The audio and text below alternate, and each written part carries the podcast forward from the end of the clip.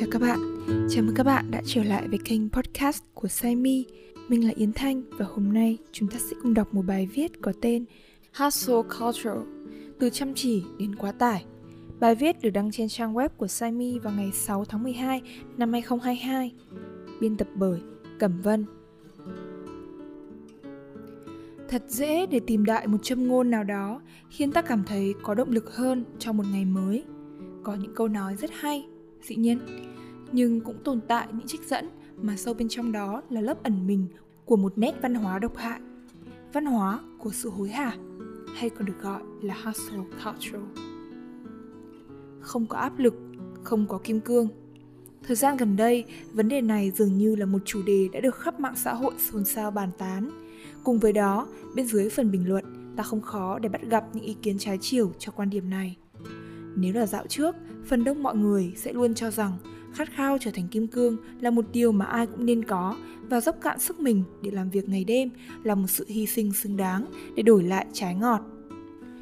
Thì ngày nay, đa phần các bình luận để ủng hộ cho việc từ chối chịu đựng áp lực để đổi lấy sự yên bình cho bản thân. Bên cạnh đó, một ý tưởng rất hay đã được nêu ra. Trong số những ý kiến trái chiều ấy, đó là để thành kim cương thì trước hết ta phải là carbon. Mà trong số những khối carbon thì có khối là nguyên chất, có khối lại bị pha tạp và mỗi loại đều cần những áp lực với cường độ khác nhau để có thể trở thành một viên kim cương. Con người chúng ta cũng như thế. Có người sẽ cảm thấy có động lực hơn khi được giao deadline nhiều hơn, nhưng cũng có người sẽ làm việc hiệu quả khi được giao ít deadline hơn.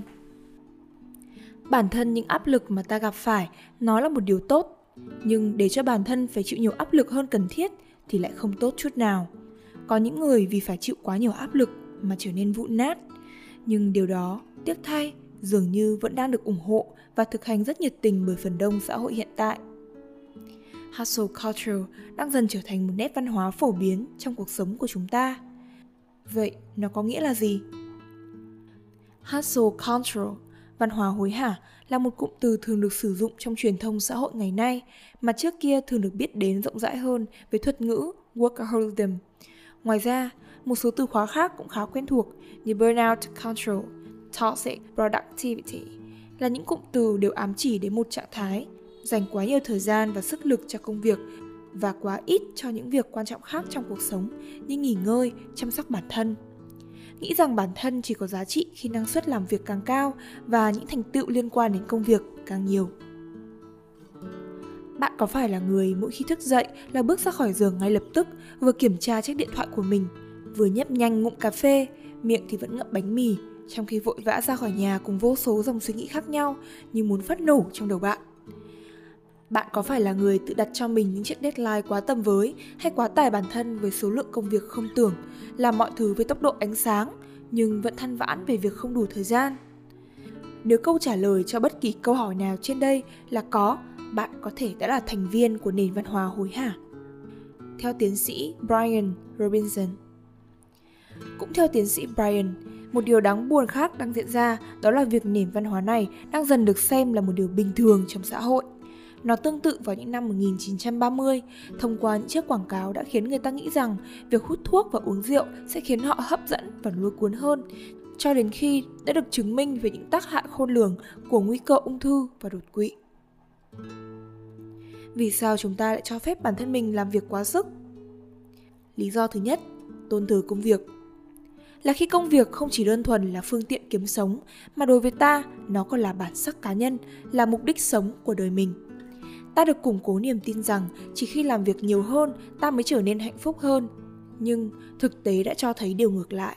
Khi ta đặt công việc làm guồng quay chính của cuộc sống, cũng là lúc ta đã đánh mất sự cân bằng cho những yếu tố quan trọng khác như sự phát triển của bản thân, sức khỏe, gia đình và bạn bè.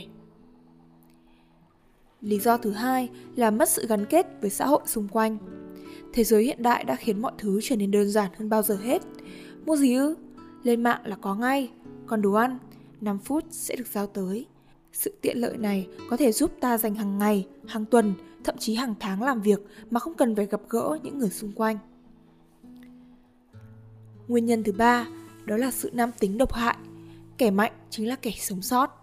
Và như thế, kẻ chịu thua trước áp lực công việc sẽ được mặc định là kẻ yếu đuối. Không chỉ có vậy, áp lực là kẻ mạnh còn khiến đàn ông có xu hướng dồn nén cảm xúc và nỗi đau hơn là giải bày chúng, chốt vùi quá khứ bị tổn thương qua những thời gian biểu và lịch trình công việc dày đặc. Làm việc quá sức cũng là cách con người dùng để tránh né việc đối diện với cảm xúc thật của chính mình. Để không trở thành một phần của văn hóa hối hả, ta cần làm gì? Thứ nhất, tái định nghĩa giá trị của bản thân và cuộc sống. Hãy nhớ rằng, thành công không chỉ là những gì có thể thấy được và định nghĩa về thành công của mỗi người cũng rất đa dạng và khác nhau. Đối với bạn, thế nào là thành công? Bản thân bạn chú trọng điều gì, ưu tiên điều gì và mong muốn điều gì? Mục đích sau cùng của việc kiếm tiền của bạn là gì và nó có khiến bạn hạnh phúc hay không? Thứ hai, luyện tập chánh niệm. Chánh niệm là một phương pháp có lợi để giải quyết cho vấn đề này. Khi bạn tập trung hết mình cho hiện tại là lúc tâm trí bạn sẽ không tự động chạy số đến những việc trong quá khứ và tương lai. Một cách yên tĩnh và không phán xét, bạn tập trung vào những gì đang diễn ra trong ngay lúc này, quan sát từng hành động của chính mình một cách có chủ ý. Nhờ luyện tập chánh niệm và hạn chế tối đa làm nhiều việc cùng lúc, bạn có thể làm chủ được tâm trí của mình, làm chủ được những việc mà bạn cần làm và cả cách mà bạn sẽ làm nó. Một khi đã dần quen, bạn có thể làm việc mà không phải chỉ để hoàn thành deadline. Quá trình bạn thực hiện công việc cũng sẽ dần biến thành những trải nghiệm thú vị. Giải pháp thứ ba đó là thiết lập ranh giới cho bản thân. Không quan trọng bạn có thể hoàn thành bao nhiêu công việc trong một ngày, mà là bạn muốn hoàn thành bao nhiêu công việc trong một ngày để có thể dành thời gian cho những yếu tố khác trong cuộc sống. Giới hạn cả thời gian làm việc không nhận cuộc gọi, tin nhắn trong khoảng thời gian nhất định hay cho phép bản thân được nghỉ ngơi sau một ngày dài mệt mỏi là những ví dụ cho những ranh giới lành mạnh cần thiết. Để biết được khi nào mình đang bị cuốn vào công việc quá mức và có nguy cơ trở thành một phần của nền văn hóa này hay không, bạn có thể thường xuyên tự hỏi chính mình những câu hỏi sau. Bạn có thích làm việc hơn các hoạt động khác như dành thời gian cho những người thân yêu hoặc những việc khiến bạn thư giãn hay không? Bạn có làm việc vào cuối tuần, kỳ nghỉ và buổi tối không? Bạn có nói về công việc nhiều hơn bất kỳ điều gì khác hay không? Bạn có sử dụng chất kích thích để có thể giúp bạn làm việc trong nhiều giờ hơn hay không? Bạn có gặp khó khăn khi giao nhiệm vụ cho nhân viên vì bạn sợ rằng họ sẽ không thực hiện chúng một cách chính xác như bạn hay không? Bạn có thấy mình đang làm nhiều việc cùng lúc để hoàn thành được nhiều việc hơn không? Thời gian làm việc kéo dài của bạn có đang khiến sức khỏe của bạn xấu đi hoặc bị đe dọa đến sự bền chặt của các mối quan hệ hay không? Bạn có nghĩ về công việc hoặc các nhiệm vụ khác trong khi lái xe, trò chuyện cùng bạn bè khi bạn đang buồn ngủ hay thậm chí đang ngủ không? Bạn có dễ bị kích động hay không, đặc biệt khi mọi thứ đang không diễn ra như kế hoạch? Bạn có cảm thấy bồn chồn trong thời gian rảnh của mình không?